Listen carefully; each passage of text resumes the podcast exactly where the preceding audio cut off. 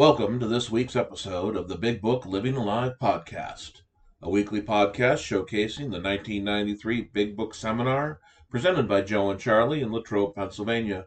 I am your host, Brad S., and I am an alcoholic. Snap decisions and bad choices. I'm pretty good at both of those. Really, I almost should have like a degree in bad choices and a certificate of completion in how to do absolutely the wrong thing at the wrong time for the wrong reasons, because I did them for many years while I was drinking. You know, when we think that we know what we're doing and we add alcohol, we have a pretty good chance that we're not doing it right. And when we get into recovery and we start thinking that we own this, we understand this because we've had a few days of sobriety and we've started working the steps and we get to feeling a little bit better, like we haven't felt in years. And then we decide. You know, we get up on our soapbox and look around and we see that the horizon is clear. And we jump down off that soapbox and immediately get hit by a passing trolley because we weren't looking both ways before we stepped into traffic. Let's hear what Joe and Charlie have to tell us about making sure that we're keeping ourselves looking before we leap. Friends who have reasoned with him after a spree, which has brought him to the point of divorce or bankruptcy, are mystified when he walks directly into a saloon. Why does he? Of what is he thinking? Our first example is a friend we shall call Jim. Everybody likes him. He's an intelligent man, normal so far as we can see, except for a nervous disposition. Yeah, he's typical alcoholic, isn't he? Yeah. Mm-hmm. Now, he did no drinking until he was 35. In a few years, he became so violent when intoxicated that he had to be committed. On leaving the asylum, same thing with just different names today. He's got a better word for him today. He came into contact with us. Now, we told him what we knew of alcoholism. They told him about step one. And the answer we had found. They told him about step two. And he had made a beginning. Later on, we're going to see that step three is but a beginning. So apparently Jim took steps 1, 2, and 3, and immediately things got better. Things are looking up for Jim now. His family was reassembled, and he began to work as a salesman for a business he had once lost through drinking. Now, all went well for a time, but he failed to enlarge his spiritual life. And later on, we're going to see the only way that we enlarge upon step 3 is through steps 4, 5, 6, 7, 8, 9, 10, and 11. Jim didn't take any of those. 1, 2, 3, and he stopped. It's kind of like in the Pittsburgh Pirates, 1, 2, 3, and you're out. We see a lot of people today doing 1, 2, 3, and they're out. To his consternation, he found himself drunk a half a dozen times in rapid succession. Now, on each of these occasions, we worked with him, reviewing carefully what had happened. Now, these are good AA members. Jim got drunk 6 times in a row. Each time they went over there and very, very carefully worked with him. You get drunk 6 times in a row today, they're probably not going to have anything to do with you at all. These were good AA members. Now, he agreed he was a real alcoholic and in serious condition. He knew he faced another trip to the treatment center if he kept on. Moreover, he would lose his family for whom he had deep affection. Now, on this next page, we're going to look and see where old Jim was sane, and then we're going to look to see where he went insane. But yet he got drunk again. And we asked him to tell us exactly what happened. This time they went over to see old Jim, and they said, "My God, Jim, this is 7 times in a row.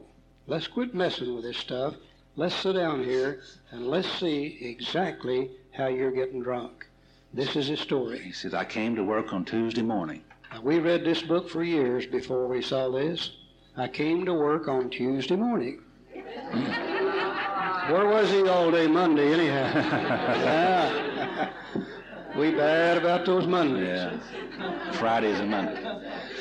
See, I remember I felt irritated. I had to be a salesman for a concern I once owned. Now, that's probably normal thinking for anybody that had to be a salesman for a concern they once owned. That's not insanity. That's probably normal thinking. I had a few words with the boss, but nothing serious. The boss probably said, "Say, Jim, by the way, where were you all day yesterday?" Nothing serious, just a few words. Then I decided to drive into the country to see one of my prospects for a car. Well, apparently this guy is a car salesman. He's had a few words with the boss. He wants to get away from the shop. So we're going to drive out in the country and see a guy we already know to try to sell a car to him. This is normal, sane thinking for an alcoholic car salesman. No insanity yet. No. On the way, I felt hungry, so I stopped at a roadside place where they have a bar. I had no intention of drinking. I just thought I'd get a sandwich. Well, it would be more normal that if you're hungry, stop in a place and get a sandwich. The fact that this place has a bar is beside the point.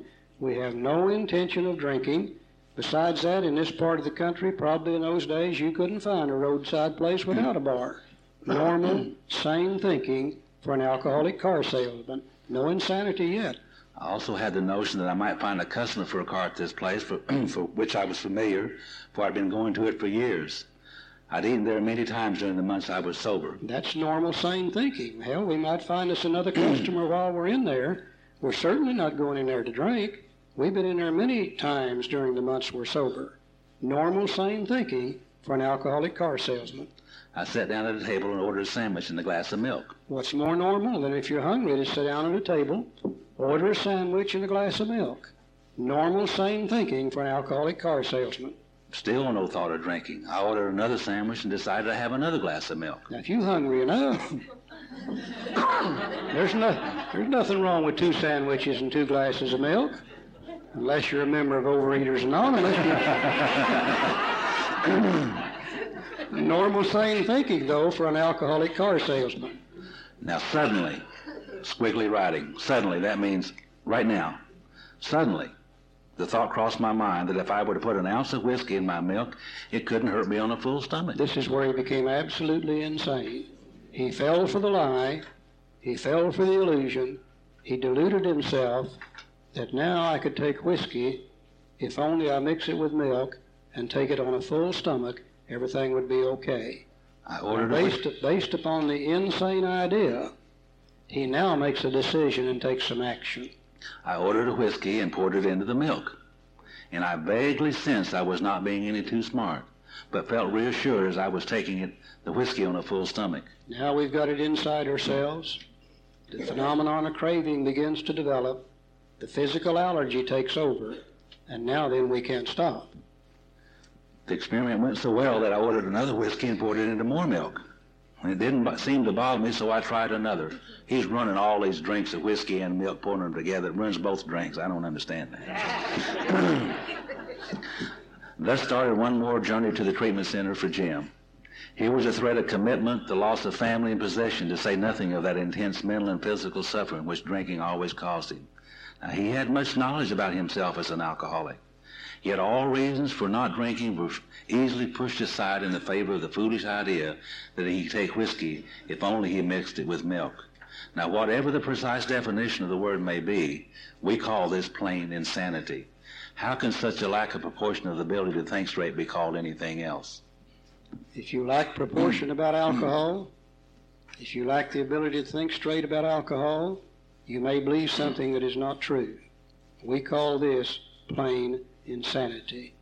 Now, is Jim's problem the fact that he has a physical allergy to alcohol, or is it the fact that he has a form of insanity that tells him it's okay to drink alcohol on a full stomach if you'll mix it with milk? The real problem of the alcoholic centers in the mind rather than the body. You may think this is an extreme case. To us, it's not far-fetched, for this kind of thing has been characteristic of every single one of us. We have sometimes reflected more than Jim did upon the consequences. There was always the curious mental phenomenon that, parallel with our sound reasoning, there inevitably ran some insanely trivial excuse for taking the first drink. Our sound reasoning failed to hold us in check. The insane idea won out. The next day we would ask ourselves in all earnestness and sincerity how it could have happened. Let's look at another example, bottom of page 37. Our behavior is as absurd and incomprehensible with respect to the first drink as that of an individual with a passion, say, for jaywalking. He gets a thrill out of skipping in front of fast-moving vehicles. Now, I don't understand this guy, but I can see him out here on the interstate waiting for a big truck to come down through there, jumps out in front of that truck, spins around 2 or 3 times, sees how close it can come to hitting him without actually hitting him. For some reason, he gets a thrill out of it. I don't understand it, but I can see him doing it. He enjoys himself for a few years in spite of friendly warnings. Up to this point, you would label him as a foolish chap having queer ideas of fun. Lutz in the search simile, slightly injured several times in succession. He's getting a little older now. He can't move as fast.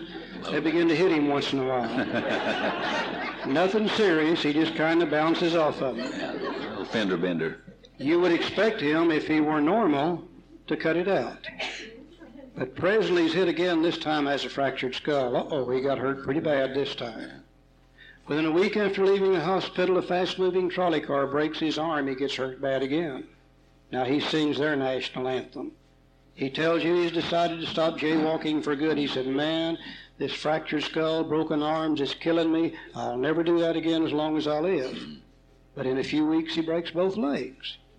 On through the years, this conduct continues, accompanied by his continual promises to be careful or to keep off the streets altogether. Finally, he can no longer work. He's just so beat up now, he can't hold a job. His wife gets a divorce. She's tired of supporting him, the kids, and everybody else, and he's held up to ridicule. He tries every known means to get the jaywalking idea out of his head. Not his body, his head. He shuts himself up in a treatment center, I mean an asylum. We got him for everything else. We need one for jaywalking. He shuts himself up in an asylum, hoping to mend his ways. But the day he comes out, he races in front of a fire engine, which breaks his back. Now, such a man would be crazy, wouldn't he? Now, you may think our illustration is too ridiculous, but is it? We who have been through the ringer have to admit if we substituted alcoholism for jaywalking, the illustration would fit us exactly. However intelligent we may have been in other respects where alcohol has been involved, we've been strangely insane. It's strong language, but isn't it true? I think that's so appropriate today. It's all right to make a mistake. It's okay to do things wrong and learn from our mistakes. That's the nature of who and what we are. It's the defiant part that says, I'm going to do this even though I know it's wrong, that alcohol fuels. It's the empowerment feeling that I got from alcohol that made me do some of the stupidest things I've ever done in my life. Things that could have truly hurt myself or others. Fortunately, it never did.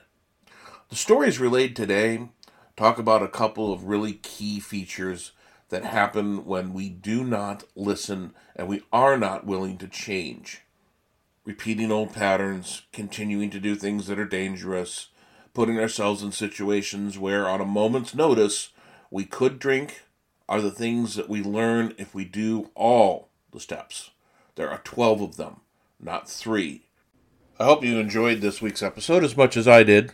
If you'd like just the raw Joe and Charlie portion of the podcast, that is available on our Patreon site. The link to that is available on our website or in the pinned comment. Until next week, this is the Big Book Living Alive Joe and Charlie podcast.